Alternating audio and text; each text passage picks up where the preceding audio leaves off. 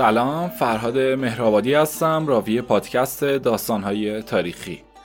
در قسمت قبل متوجه نامی آقا محمد پسر بزرگ مرزیه شدیم. اما این بابا نامه برادرای خودش رو دیر دید و دیرم پاسخ داد.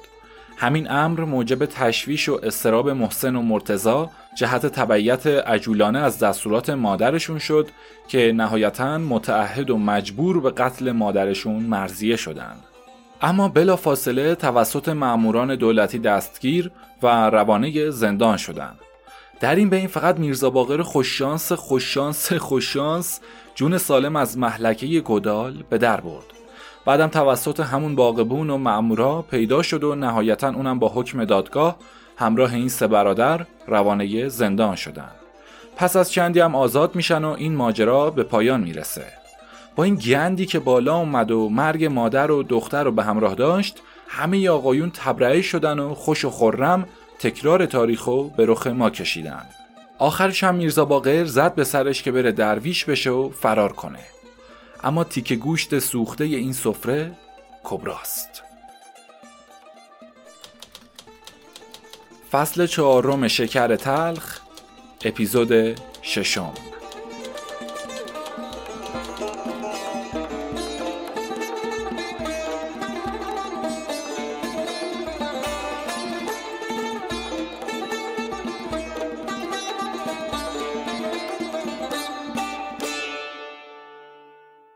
بعد از تمام این ماجراها فردا صبحش کبرا گفت که طلب صابخونه رو هم چند روز دیگه خواهش می‌کنم و روزانه پرداخت می‌کنی.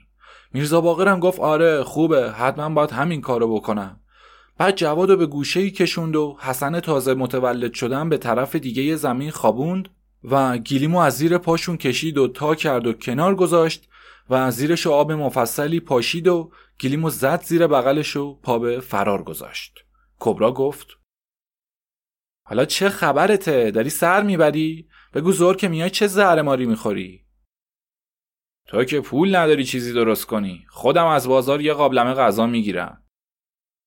حالا میری قابلمه آبزیپو رو بیاری و بعد از دو روز شکم این بینن مونده رو سیر کنی. یا بازم میری و اونم یادت میره و بیخیالش میشی. نه خاطر جمع جمع باشه. ای مرد همچین که منو رو زمین نشوندی و جلو سر همسر خجالتم دادی خدا خجالتت بده. اگه با این یه تیکه گیلیم درد دوا میشه برو دردی بگیری که درمون نداشته باشه. جواد بیش از یک هفته بود که بوی غذای پختنی به مشامش نرسیده بود. وقتی که زور از مدرسه برگشت و از مادرش وعده قابلمه بازاری و شنید چنان که انگار همین الان داره طعم و مزه نون ترید کرده و تنگ آب اونو همراه پیازهای خورد کرده کنار ظرفی زیر زبانش مزه مزه می‌کنه تصور کرد. چنان فریادی از شادی کشید که کبرا رو مانند زنبور گزیده ای از زمین پروند.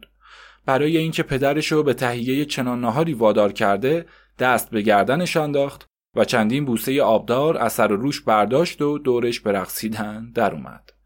برای اینکه منظره قابلمه داغ و ادویه پاشیده رو دوباره تصور کنه خودشو مشغول درس و مشقش کرد. نزدیک یک ساعتی گذشت و از آن ظهر گفته شد و کمی هم از ظهر گذشت. ولی بازم خبری از پدر و قابلمه بازاری نشد. وقتی کبرا چندین بار جواد و دید که به تجسم خاطره قابلمه از جاش پریده جونم و عشقم میگه و آب دهانشو فرو می‌بره مجبور شد برای سرگرم کردن اون به انداختن سفره و حاضر کردن وسایل اون از قبیل گوشتگوب و کاسه آب و قوطی نمک بپردازه. چون با این معطلی هم خبری نشد به شستن دست و دهان قبل از غذا که ثواب زیادی داره وادارش کرد. وقتی از این کارم نتیجه نگرفت و ساعت مدرسه رفتنش می‌رسید به ریشخند و مسخره بازی و دلخوش کردن اون پرداخت که اگر آقا قابلمه رو بیاره دست نخورده برای شبش خواهد گذاشت. به جواد گفت این دو سه ساعت بعد از ظهرم صبر کنه. بعدش کبرا اونو برد و به مدرسهش برگردوند. جواد عصر از مدرسه برگشت. بازم از قابلمه معود خبری نبود و روز به شب رسید و ساعتی هم از شب گذشت و بازم میرزا باغر نیومد. کبرا هنوز چنین تصوری درباره شوهرش نمی کرد که تا این حد بی غیرت باشه و زن بی پناهشو در شهری غریب با دو بچه کوچیک و زبون نفهم رها کنه. همچنین نیومدن ظهر و تأخیر شب اونو اتفاقی برای اون فرض کرده بود که از جاش بلند شد و مشتی نمک در کفش کهنه میرزا باقر ریخت و بین درگاه رو به قبله اتاق قرار داد. از اینجور اعتقادات دیگه جواد و نشوند و پاهاشو همراه پاهای خودش دراز کرد و به بازی کردن با اون پرداخت. اتل متل تو طوله گاو حسن چه جوره؟ نه شیر داره نه پستون. شیرشو بردن هندستون یک زن کردی بستون اسمشو بزار امقزی دور کلاش قرمزی. آچین و واچین یه پا تو واچین. اما در این وقت که دیگه صدای فریاد گشنمه گشنمه جواد بلند شد و کارش به گریه رسیده بود با قول اینکه در کفشای پدرش نمک ریخته و حتما هر کجا باشه دلش به شور میافته و فورا خودشو به خونه میرسونه از اون خواست تا شعر السون و بلسون شروع به خوندن کنه. السون و بلسون خدا آقا رو برسون. به حق شیر پستون خدا آقا رو برسون. السون و بلسون خدا آقا رو برسون. از این شعر در اون دوران به عنوان وردی برای رسوندن قایب یاد میشه. چون این ذکرم تکرار شد و فایده ای نداشت با این وعده که با دعای السون پدرش در راه و تا نیم ساعت دیگه با قابلمه غذا پیداش میشه گفت بهتره که سرش روی زانوی اون بذاره و استراحت کنه تا یک مرتبه سر سفره بیدارش کنه. کبرا جواد روی زانوی خودش خوابوند و به چارجویی بر اومد. ولی همین که دست به تن اون میمالید و چشم به این طرف اون طرف مینداخت ناگهان چشمش به بقچه مچاله و خالی لباس میرزا باقر افتاد که قبلا هم شبها چندین لباس رو به عنوان رخت خواب تنش می‌کرده این یکی از رسوم میرزا باقر بود که هر وقت خیال مهمونی یا فرار می‌کرد چند دست لباس رو روی هم میپوشید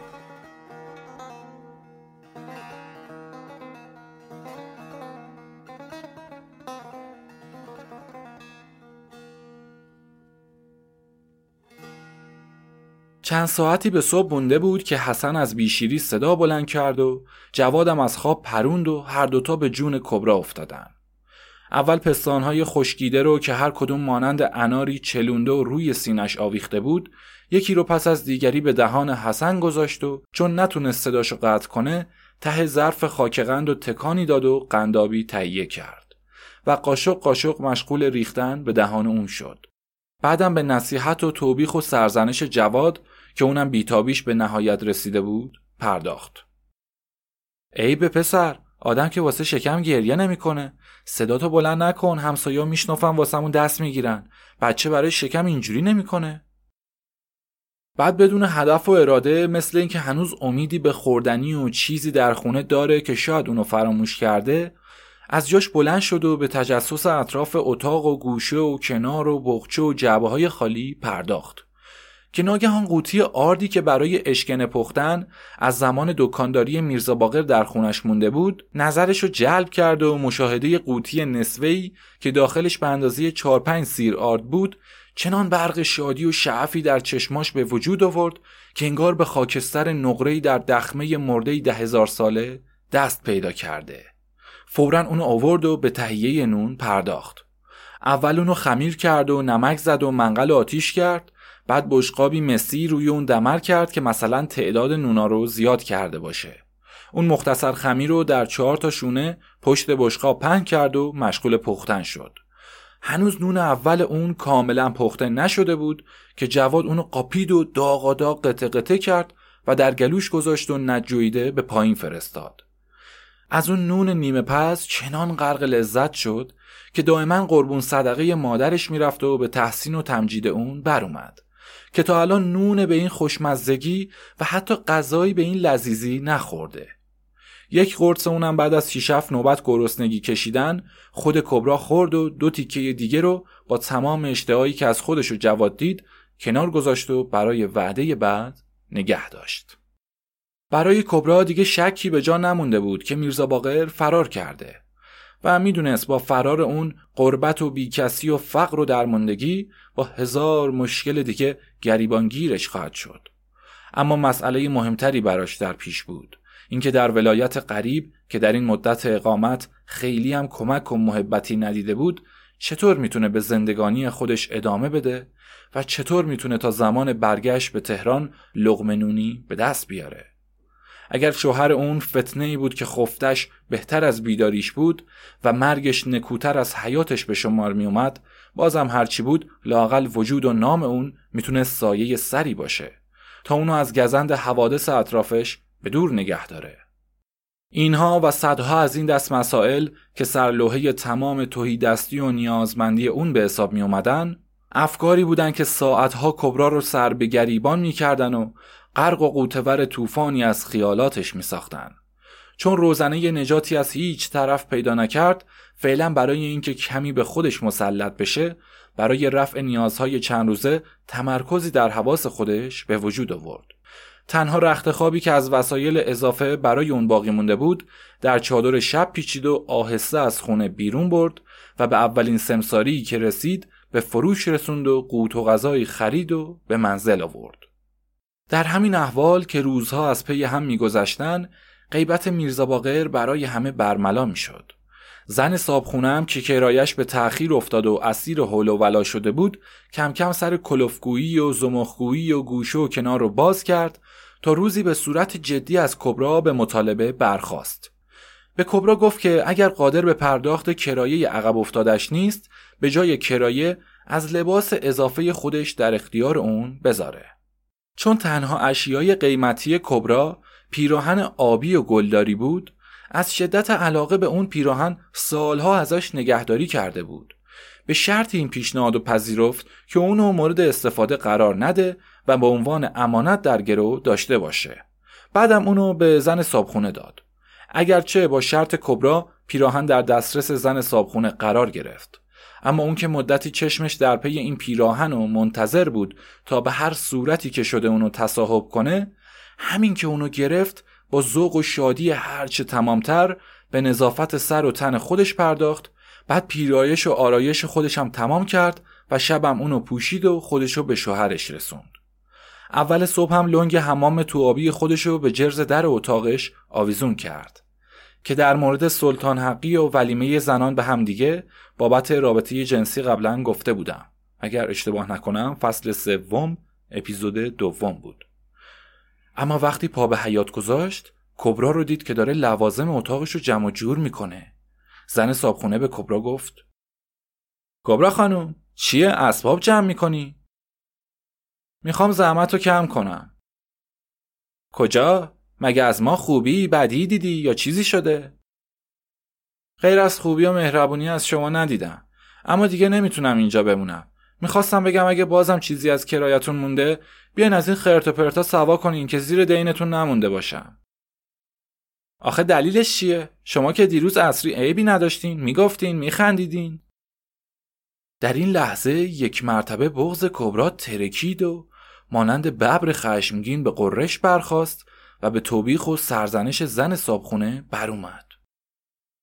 آخه اینم رسم شرف و انسانیت بود که منو بزک کنی و بغل شوهرت بخوابونی. حالا بیای به این مبارکباد بگی.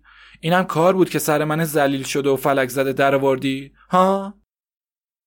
من غلط کنم کبرا خانم. این چه حرفیه می‌زنی؟ من بخورم همچین جسارتی کنم. شاید خواب دیدی. هنوز خیال می‌کنی بیدار نشدی. نه خیر. خواب ندیدم و توی بیداری هم دیدم.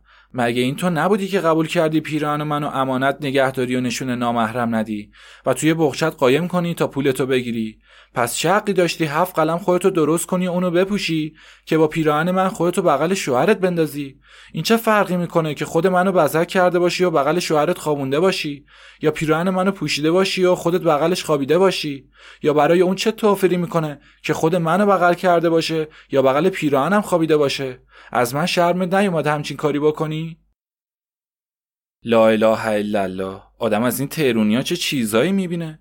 خب زن پارچه پارچه است. پیراهن قرآن نبوده که بهش بی احترامی شده باشه. این چه حرفیه می‌زنی؟ حالا فکر کن لنگشو من دوخته بودم. این چه ربطی به رفتن داره؟ به خدا اگه بذارم قدم از قدم ورداری.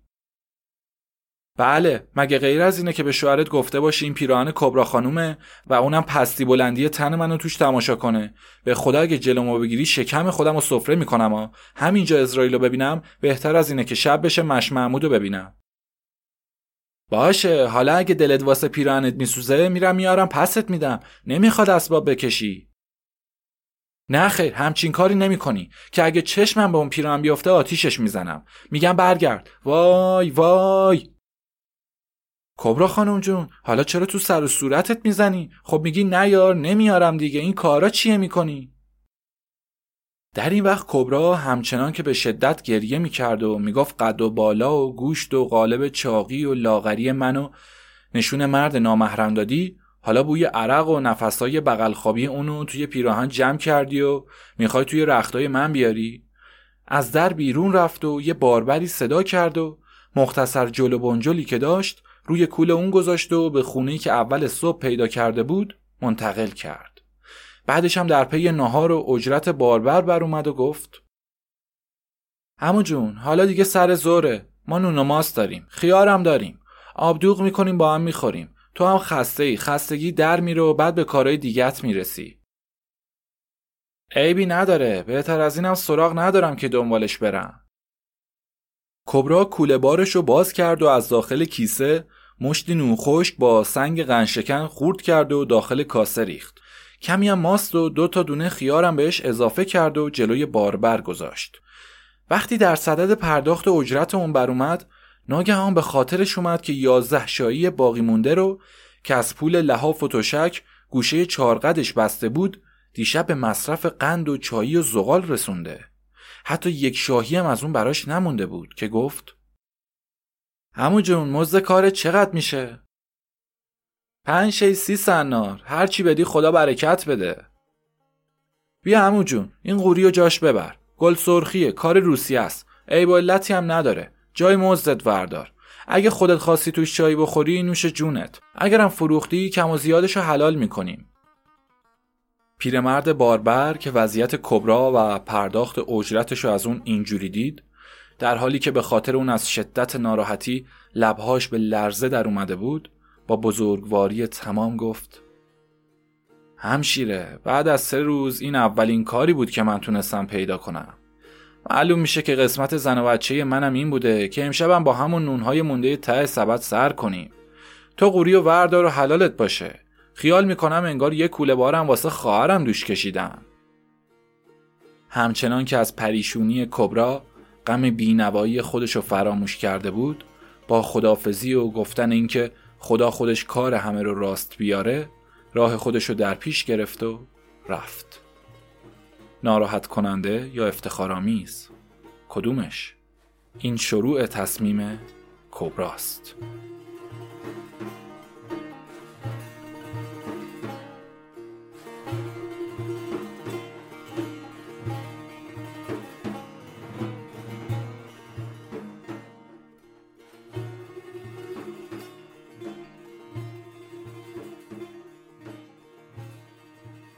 کبرا بعد از رفتن باربر مدتی در فکر پستی و فرومایگی رفتار زن صابخونه و قیاس اون با اخلاق و گذشت پیرمرد باربر غرق شد و اینکه چگونه پلیدی و ناپاکی در دولتمندان و فضیلت و انسانیت در لباسهای کهنه و چرکین خونه می‌کنه تفکر کرد.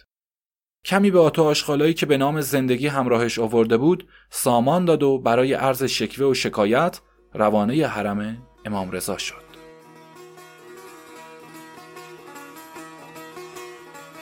یا امام رضا تو خودت میگی من زامن غریبان و بیکسانم. خودت داری می‌بینی من غریب و بیکس و تنها غریبم توی خراسان یا امام رضا. به قول بزرگت حضرت زینب که توی کربلا می‌گفت با برادر رفته بودم و بی برادر اومدم. تاج به سر رفته بودم و خاک به سر اومدم. حالا منم با شوهر و مال و آبرو اومدم و همه چیز توی این شهر از دست دادم و خاک به سر شدم. نون شب بچه هم ندارم جلوشون بذارم. یا امام رضا تو که خودت می‌دونی تا کسی درمونده نشه به در خونه شما رو نمیاره. تا کسی کارت به استخونش نرسه اشک از چشمش نمیچکه. خودت عالم پنهان و پیدایی و می‌دونی که نه دیگه گرو گذاشتنی دارم نه فروختنی. تو همه زواراتم بگردی از من بیچاره تر گیر نمیاری. خودت یه فرجی برسون یا امام رضا. نمی‌دونم شما بدون خواست خدا کاری ازتون برمیاد یا نه. که اگر از دستتون برمیاد تو رو به حق پدرت موسی بن جعفر یه نظری هم به من بیچاره کن. از این بدبختی و ذلت نجاتم بده.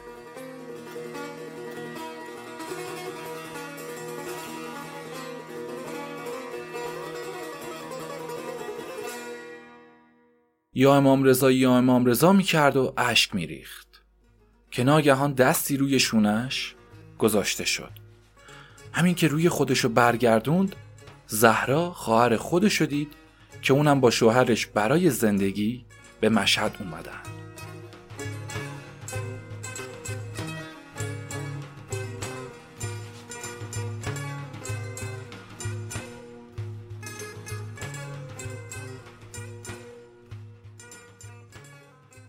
سر و روی همو بوسیدن و اظهار شادمانی کردن.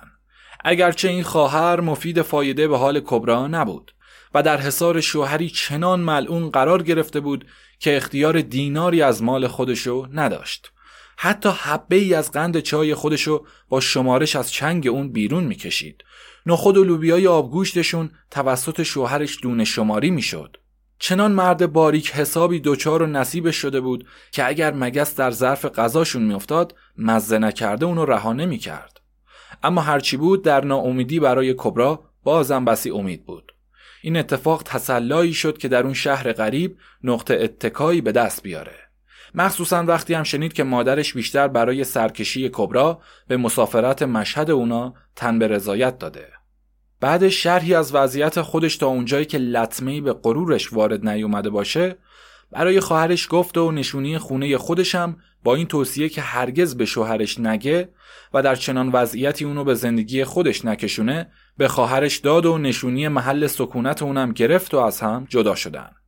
کبرا سر راه بخچه ترمه حمامشو که نوعی پارچه گرانبها از الیاف بسیار لطیف باشه رو همراهش آورده بود که تنها باقی مونده قیمتی و دارایی اون بود. اومد جلوی صحن حرم فروختش و به اصطلاح شکم سیر کنکی گرفت و برگشت. از این ساعت دیگه لازم بود که قبل از هر کاری جواد و با وخامت اوضاع جدید آشنا کنه و قبل از هر چیزی خیال خودش از حیث بهانه جویی اون راحت و آسوده و راه و روش سبک زندگی جدید و از اون که تنها مشکل زندگیش به شمار می اومد شروع کنه بعد از ذکر این مقدمه که دیگه پدری بالای سر اونا نیست تا خواهش های بیجا داشته باشن و اینکه دیگه توقع قاقالیلی صبحهای مدرسه و پول تو جیبیشو باید کنار بذاره به علاوه سایر مسائل با اون یادآوری کرد. از همون شب نوشیدن چای بعد از غذا از برنامه ظهر و شب اونا حذف شد. پختنیا به هفته یک وعده آبگوشت و گاهی دمپخت و کته کاهش پیدا کرد. خوردنیای میوه از هر رنگ و قیمتی جز اینکه به جای نون و امثال اون مصرف بشه حذف شد. تازه اونم با همه عقیده کبرا که تا به حال می‌گفت باید کم خورد و خوب خورد بهترینش به بدترین یعنی ته بارهای آخر شب بساتیا تبدیل شد. اما بازم با طرح فرمولای جدید لازم میومد که کم کم باید جواد و از اون شرایط سخت آگاه کنه. به این صورت برای جواد انگوری که بتونه خوشه اونو دستش بگیره و نگاهش کنه و حبه حبه از اون به دهان بذاره در زمره آرزوهاش در اومد. نونی که از تنور در اومده باشه مقام نون برنجی و نون محلی شب عید پیدا کرد. غذایی که با آسایش خاطر بتونه در دهان بذاره اگرچه همون نون خالی بوده باشه و مورد بازخواست کبرا بابت زیاد خوردن و کم خوردن اون قرار نگیره در ردیف نهایت آرزوهاش در اومد. همچنین با حسابی که از حیث صرفجویی در خرید نون برای کبرا به دست اومد نونهای بیات دورگردهای آخر شب با تمام نیمبها بودن اون به خرید نونهای خشک گدایی که به مصرف مرغداران و گاوداران می رسیدن تبدیل شد. کم کم چای تازه دم مکرر به اینکه در روز دم کرده صبح و چندین بار بجوشونن تبدیل شد. در آخر به مخلوط تفاله چای و گلگاف زبون که قیمت کمتری داشت رسید. بازم لازم میومد تا کبرا تجدید نظر دیگهی در مخارج به عمل بیاره و به جوادم دستورات جدیدی آموزش بده.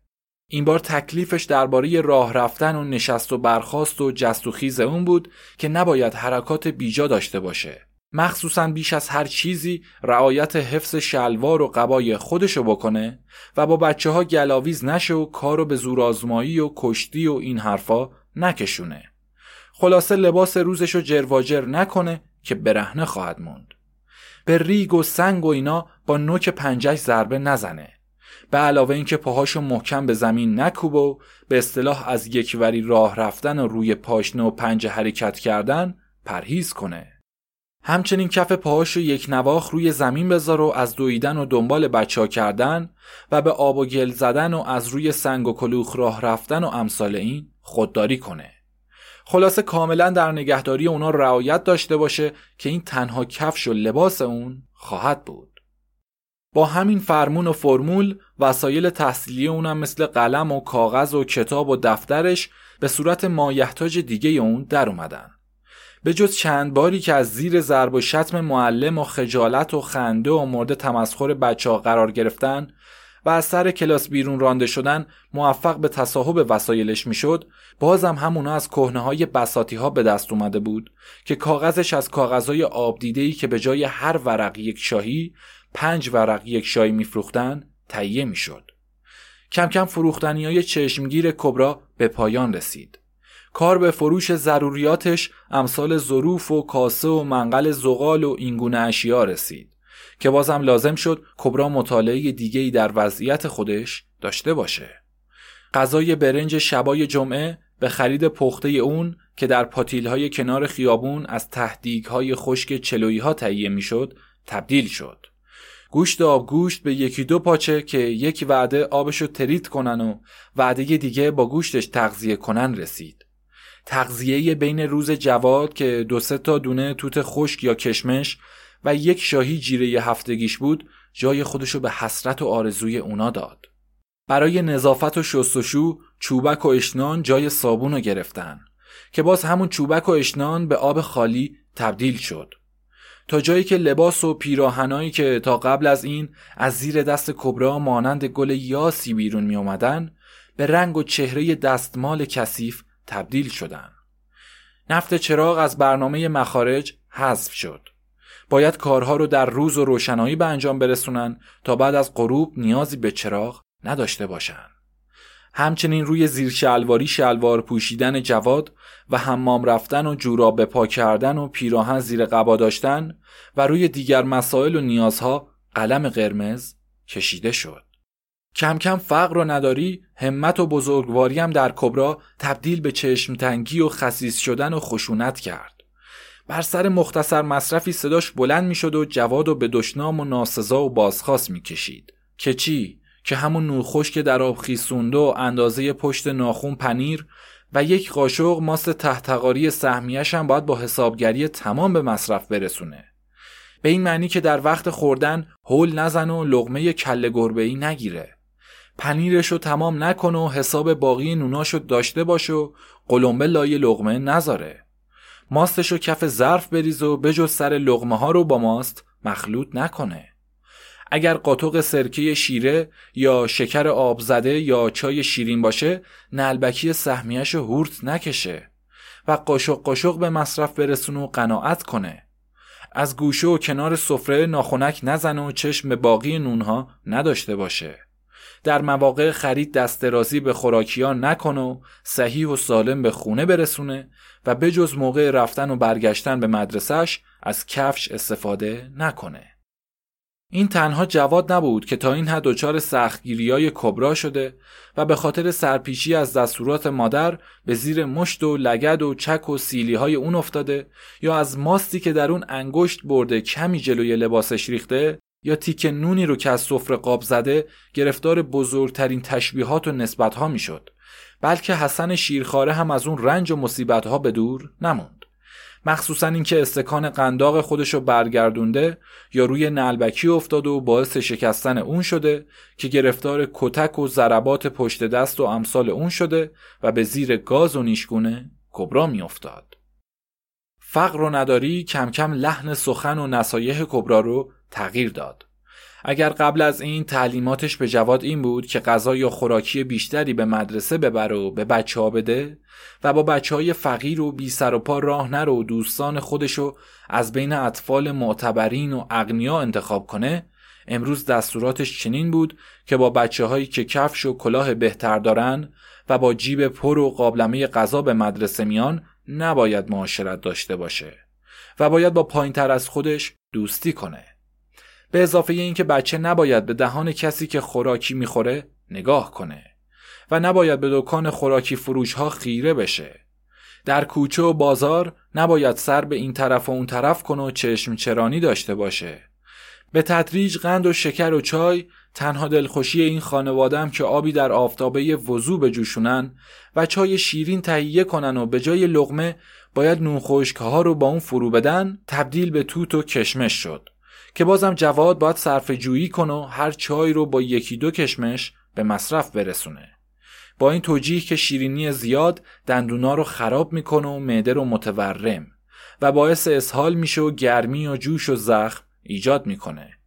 اما در مواقعی که جواد با هسته هلو و زردالو و خوردنونهای گوشه و کنار صد رمق می‌کرد کبرا ایراد خاصی برای دندونای اون نمی‌گرفت بلکه برعکس می‌گفت که همه اونا مخصوصا ریز پاره های نون برکت خداست و باید از زیر دست و پا برداره با احترام فوت کن و روی چشمای خودش بکشه.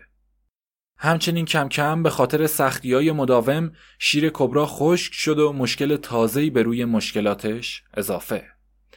باید در روز چندین بار استکان به دستش بگیره و برای حسن از سینه این و اون به گدایی شیر بپردازه.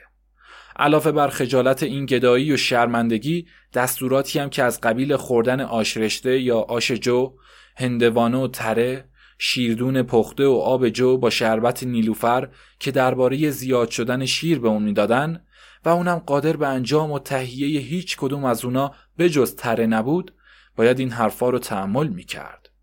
اینم خیلی طول نکشید که اون دو سه استکان شیر هم از یکی به عنوان بزرگ شدن بچه خودش و از دیگری به بهانه کم شدن و از سومی به علت بیروزی بودن بچه اون که از وقتی شیر به کبرا داده شیر پستان خودشم به نصف رسیده به پایان رسید. بازم دستورات غذایی دیگران جانشین نشد که آب جوجه یا آب نخود به خوردش بده یا برنج و داخل دیزی آبگوشت یا به صورت خورشتی براش تهیه کنه یا می‌گفتن حریره بادام، فرنی، آش انار، دمی ماش، کته و یا ماست و نعنا به خوردش بده که هر کدوم از این راهنمایی باز خنجری بود که به سینه کبرا می نشست اگرچه کبرا همون نون و تره و سرکه شیره رو از گلوی خودش می‌زد و در شکم جواد می‌کرد تا اینکه خود جواد سختی و تنگی زمان و فهمید و دستورات مادرشو روی چشماش قرار داد. توقعات بیجا رو کنار گذاشت و خودشو همرنگ محیط کرد. اما بازم گاهی که به قابلمه خوش بوی بچه‌ای در مدرسه نگاه می‌کرد یا در زنگهای تفریح جنبش و ملچ و ملوچ دهان اونا رو می‌دید که با اشتهای هرچه تمامتر به سیبی گاز می‌زنن و شکم انا رو باز می‌کنن مانند سیخهای داغی بودن که بر گوش و چشماش میکشیدن. خوراکیایی که هنگام رفتن و برگشتن از مدرسه در کوچه و بازار به اون چشمک می‌زدن با همه قطع نظر و چشم و حواسی که به جاهای دیگه منحرف می‌کرد قلابهای امنیتی بودن که اونو اسیر و زندان خودشون میساختن. همچنین اگرچه هیچ چیزی به اندازه بیپدری روح اونو آزار نمی‌داد. اما الان که از سر و وضع و بدقوارگی ظاهر و لباسش مورد خفت و حقارت اطفال دیگه قرار می گرفت حتی از هر طفل یتیم و زلیلی خودشو منفورتر و مطرودتر احساس می کرد. چنان آزرده شده بود که مانند مرغی مریض و لاک پشتی و غاب دیده دائما گردن به سینه فرو می برد و سرشو به لاک خودش می کشید و از همه کنارگیری می کرد. با درسی که از معلم روزگار آموخته بود چنین فهمید و درک کرد که اگر انتظار داره از تنه و تحقیر و نیش و زخم اطرافیان در امان باشه باید ملاحظه روباه و احتیاط کلاق و سرمشق خودش قرار بده و هرچه بیشتر از مردم دورتر و کنار جوتر رفتار و تقلید داشته باشه.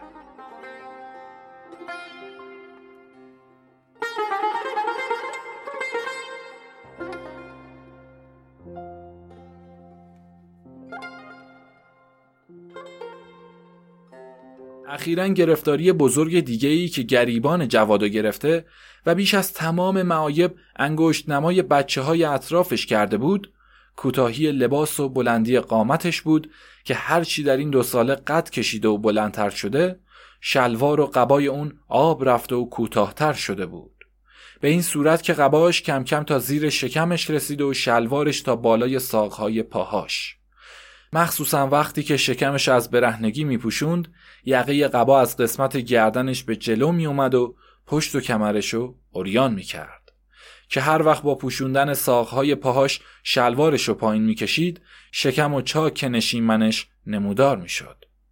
همین امور سبب می‌شد که بچگی کنه و خودشو در بازی و جست و خیز داخل کنه که با آشکار شدن اورات و کلاه تنگ و دریده دلغک شکل خودش که فقط قسمتی از سرشو پوشونده بود مورد خنده و هوهوی بچه ها قرار بگیره. و نهایتا با چشمانی گریان این شکایت رو به مادرش برسونه و اونم در پریشونی قرار بده. چنانچه گفته شد در این زمان مدرسه بجز به طبقه عالی در ایالت نمی‌تونست اختصاص داشته باشه که جواد در مشهد در بین اطفال بزرگان و اغنیا تقریبا خارج از استحقاق خودش به اون راه پیدا کرده بود. اما کم کم هوش سرشار و گیرایی فوقلاده اون پردپوش فقرش شد و مورد علاقه و محبت اولیای مدرسه قرار گرفت. بعد به شاگردی عالی و ممتاز و مبصر کلاس و مسئول دعاخونی صبحها ارتقا پیدا کرد و ورقه آفرین های اکلیل زده و طلایی نصیبه شد که برای خود اونم جوابگویی محرومیتهاش به حساب می اومدن. اما از اونجا که انگار طبیعت سر دشمنی خاصی با اون و خانوادش برداشته بود این مختصر دلخوشی و افتخار رو برای این مادر و پسر نتونست تحمل کنه. روزی که صبحشم چیزی نخورده بود سر کلاس درس کیف باز شاگرد نیمکت جلویی خودشو دید که زردالوهای درشت خوشاب و رنگی از داخلش سردرازی می‌کنن. این تفلک هرچی خواست خودش از خیال اونا منحرف کنه و سر و چشم خودشو متوجه طرف دیگه ای کنه شیطان وسوسه بیشتر در جلدش رفت و هر دم جلوه اونا رو در نظرش بیشتر می‌کرد. تا عاقبت دستشو دراز کرد و دو تا دونه از اونا رو که یکی از اونا به کاغذ مشق دفتر پسرک چسبیده بود از کیفش بیرون کشید و با عجله در جیبش گذاشت. صدای کاغذ داخل کیف پسرک رو متوجه کرد و به گریبانش چسبید و کار به معلم و نازم رسید. زردالوها رو از جیبش بیرون کشیدن و از کلاسم اخراجش کردن. بعدم کلاهی بوقی سرش گذاشتن و جلوی دفتر نگهش داشتن. مقوایی که روش جمله دزد مدرسه را بشناسید نوشته بودن به گردنش آویختن و به بچه ها دستور دادن که با هر زنگی که به کلاس میرن و بیرون میان توف محکمی به صورتش بندازن و در زنگ ظهرم پاهاشو به فلک بکشن. تا اونجایی که ممکن بود زیر چوب گرفتنش و نعش نیمه جون اونو به دوش فراش گذاشتن و روانه خونه کردنش.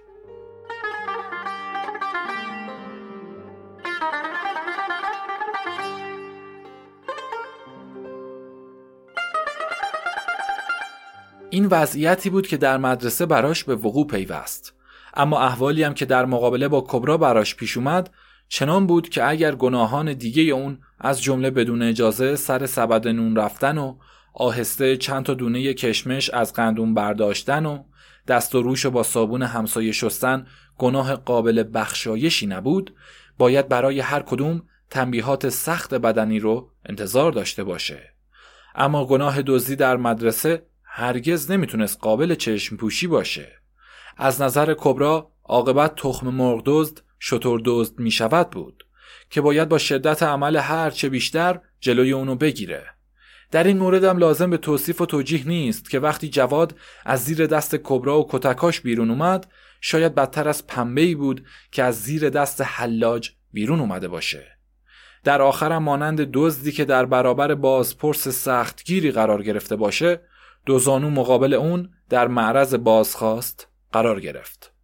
با هر چوب سنجدی که با هر سوال به سر و روش نواخته می‌شد مجبور شد جریان دزدی در مدرسه رو بهتر و واضحتر تشریح کنه.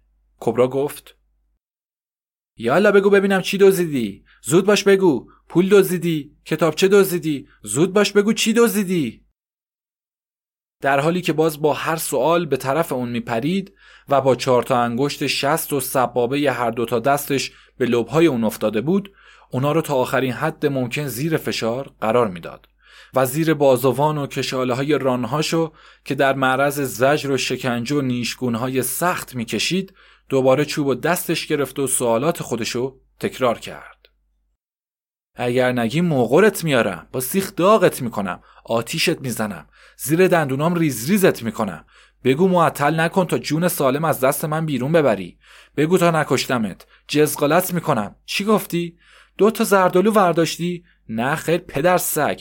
واسه دو تا زردالو همچین بلایی سر کسی نمیارن. راستشو بگو ببینم چی دوزیدی زود باش بگو. واسه دو تا زردالو کسی رو زیر فلک نمیندازن. به جون ننه دروغ نمیگم. می‌تونستی از فراشمون بپرسی. به جون بابای به جون بابا جون قاسم کاشی که همچین تخم و ترکهی پس انداخت. به جون اون ربابای بزکی حرومزاده. تو گفتی و منم باور کردم. سگ پدر واسه دوتا زردالو از مدرسه بیرونت میندازن.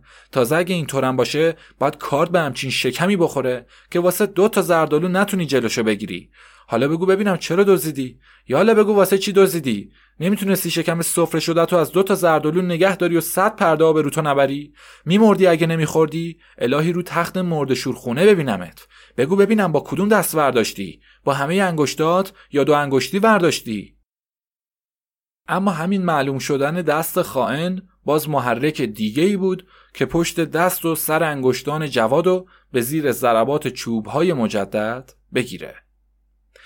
در این هنگام که تازه خشمش اول به خاطر خطای بزرگ جواد و دوم به خاطر مداخله همسایه ها که مانع تنبیه کامل اون شدن و از دست کبرا خلاصش کردن بیشتر شد اما کبرا نتونست گوشمالی کامل و اون جوری که اراده کرده بود رو به عمل بیاره و فعلا ماجرا به پایان رسید بعد بنای جیغهای ممتد و کندن سر و رو و گیزهای خودشو گذاشت و به ناله و نفرین و دشنام و ناسزا بر اومد. ای خدا نیست و نابودت کنه که دوز نشی. ای خدا از صفحه روزگار ورد داره که واسه دو تا زردالوی ننگ و بالا نیاری. الهی داغت به جیگرم بمونه که دست تو کیف مردم کن نبینمت. خدایا بس دیگه. خدایا دیگه این زندگی رو بگیر و راحتم کن. خدایا مرگم رو برسون و خلاصم کن.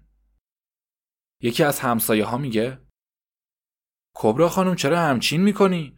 دوتا زردالو که چیزی نبوده بچه رو اونجور قلی و قرمه کردی. خودت هم داری می‌کشی. تو مدرسه همه بچه ها از هم چیز می‌گیرن از هم چیز میقاپن.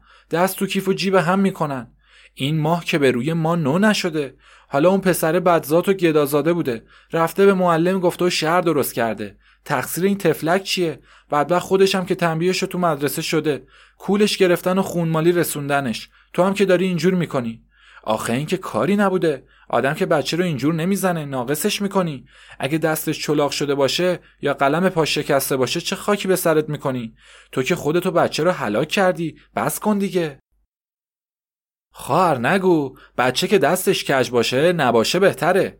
دست کجو باید برید. شکستم شده باشه عیبش نشده. درسته دو تا زردالو چیزی نیست اما همین دو تا زردالو دوزی به جالیز دوزی و قافل دزدی می‌رسه.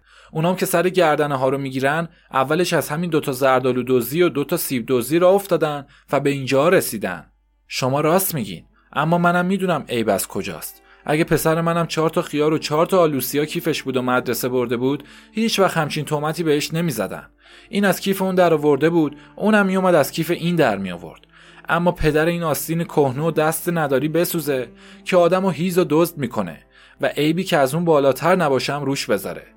بگو این مرد خدا زلیلت کنه. با این تخم و ترکت که رو دست من گذاشتی.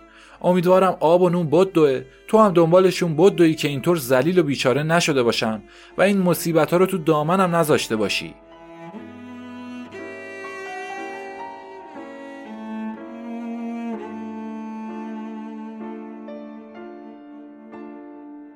بعد از ظهر نهار نخورده دست جواد و گرفت و کشون کشون در حالی که تفلک از فشار درد کتک های مدرسه و شکنجه های مادر و رنج درد ناخونهای انگشتاش که زیر چوب های فلک به رنگ زغال در اومد و از گوشت رها شده بود لنگ کفش خودش رو زیر بغلش گرفت و به مدرسش کشید و رسوندش پیش مدیر کبرا گفت آقای مدیر درسته که شما این بچه رو از مدرسه بیرون کردین؟ بله درسته. من بیرونش کردم. ما نمی‌تونیم بچه دوست تو مدرسهمون داشته باشیم. یه بچه بد باقی بچه ها هم خراب می‌کنه. حق با شماست آقای مدیر. اما بچه من تا حالا دوست نبوده که حالا شده باشه. والا تا حالا اگه همچین کارهایی ازش دیده باشم که الان از شما میشنفم تو خونی همسایا همه جور پول و خوراکی داخل اتاقشون ریخته. نگاه چپ بهشون نمی‌کنه. میره خرید می‌کنه تا یه شیی آخرش درسته پس میاره و تحویلم میده. حالا نمی‌دونم این مرتبه چطور شد که این غلط ازش سر زد. این دفعه رو شیطون گولش زده ببخشینش. اگه یه دفعه دیگه از این کار ازش دیدین هر کاری دلتون می‌خواد سرش بیارین. حالا اجازه بدین بره سر کلاسش.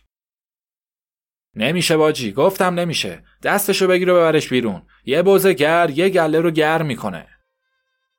قربون دهنتون. من خودم هم همینو میگم. اما قول میدم که این دیگه دفعه اول و آخرش باشه. ای بابا مگه گوشات همراهت نیست؟ میگم نمی‌تونم قبولش کنم.